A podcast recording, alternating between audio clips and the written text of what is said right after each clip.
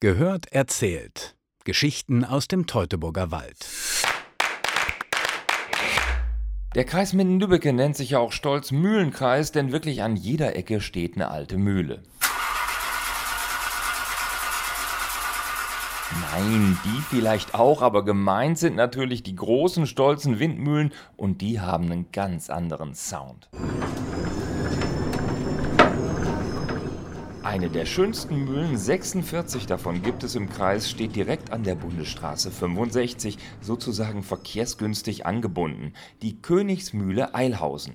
Jeder Autofahrer guckt drauf, wenn er nach Lübeck hereinfährt. Im Süden das stolze Wiengebirge, im Norden das platte norddeutsche Land. Hier habe ich mich mit dem Ehepaar Meier vom Mühlenverein verabredet.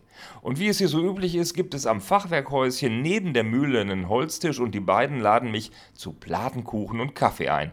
Mit tollem Blick auf die Mühle. Was mir schnell auffällt, über den braun-grauen dicken Steinquadern, aus denen die Mühle gebaut ist, kommt ein geziegelter Ring. Der ist nicht so alt wie die ursprüngliche Mühle, die wurde nämlich nicht tiefer, sondern nachträglich höher gelegt, weiß Ulrike Meyer. Als der Wind nicht mehr ausreichte und das Dorf Eilhausen mehrere Häuser bekam, hat man die Mühle aufgestockt. Der Besitzer hat die Mühle aufgestockt, damit der Müller denn auch bei wenig Wind auch malen konnte. Mit dem Platenkuchen im Mund kommt man natürlich schnell auch auf Mehl und Mehlqualitäten zu sprechen und die Königsmühle machte natürlich nicht das weiße Mehl aus dem Supermarkt, wie wir es heute kennen.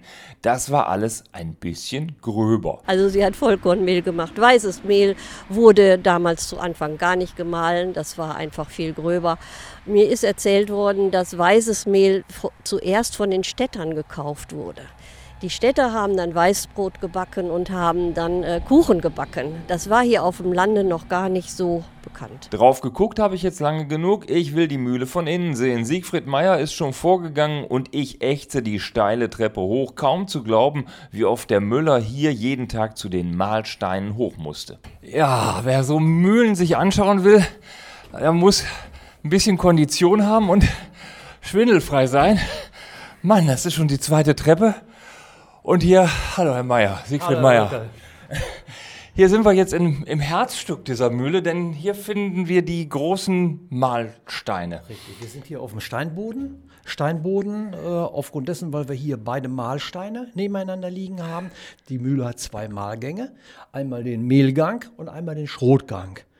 Mittendrin in der ganzen Holztechnik die mächtige 10 Meter lange Königswelle. Sie geht durch mehrere Stockwerke im Innern der Mühle.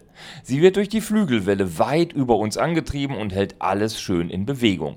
Jeden Mahlstein und jede Rüttelkiste ganz schön tricky, das Ganze. Das Korn, das wurde jetzt nicht vom Müller hier von Hand hochgetragen, sondern er hatte die Möglichkeit, dass er mh, hm, über eine angetriebene Antriebswelle per Kette dann das Korn von unten vom Erdgeschoss aus äh, in diese Ebene hier reinziehen konnte. Das Ganze funktionierte allerdings nur, wenn sich auch wirklich die Mühle drehte. Siegfried Meyer freut sich natürlich über die O's und A's der Besucher. Ja, die Leute sind begeistert. Die sind begeistert, weil heute gerade so im Zeitalter vom Laptop und vom Smartphone ist das mal was ganz anderes. Technik zum Anfassen und ja, einfach Nostalgie pur. Ne? Okay. Und jeder, der hier reinkommt und die Mühle sich drehen sieht und der dann letztendlich das fertig gemahlene Mehl in Händen hält. Und speziell bei Kindern ist das immer so ein Haareffekt, wo man einfach sieht, wie die Augen dann leuchten. Und das macht einfach Spaß. Was sich nicht sofort erschließt, so eine Mühle war früher auf dem Land natürlich auch so etwas wie Radio, Zeitung und Internet heute. Und wenn man dann an der Mühle angekommen war, dann war es ja auch oft so, gerade in der Erntezeit, dass man Zeit hatte und wartete, setzte sich dann auf den Sack und dann wurden eben die Neuigkeiten aus dem Dorf, aus der Umgebung oder aus der Politik in der Mühle besprochen und diskutiert.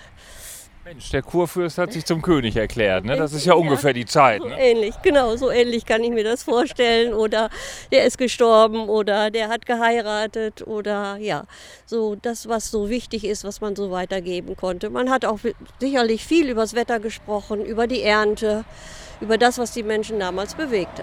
Apropos Wetter, fast 300 Jahre steht sie nun vor Eilhausen in Wind, Regen, Schnee und Sonne. Wir sind ja in Ostwestfalen und malt und malt und malt. Die Königsmühle Eilhausen. Reingucken lohnt sich. Gehört erzählt. Geschichten aus dem Teutoburger Wald. Mehr erfahren Sie unter teutoburgerwald.de/slash Geschichten. Das Projekt Storytelling Wertschöpfung durch Kultur wurde gefördert durch den Europäischen Fonds für regionale Entwicklung und das Land Nordrhein-Westfalen.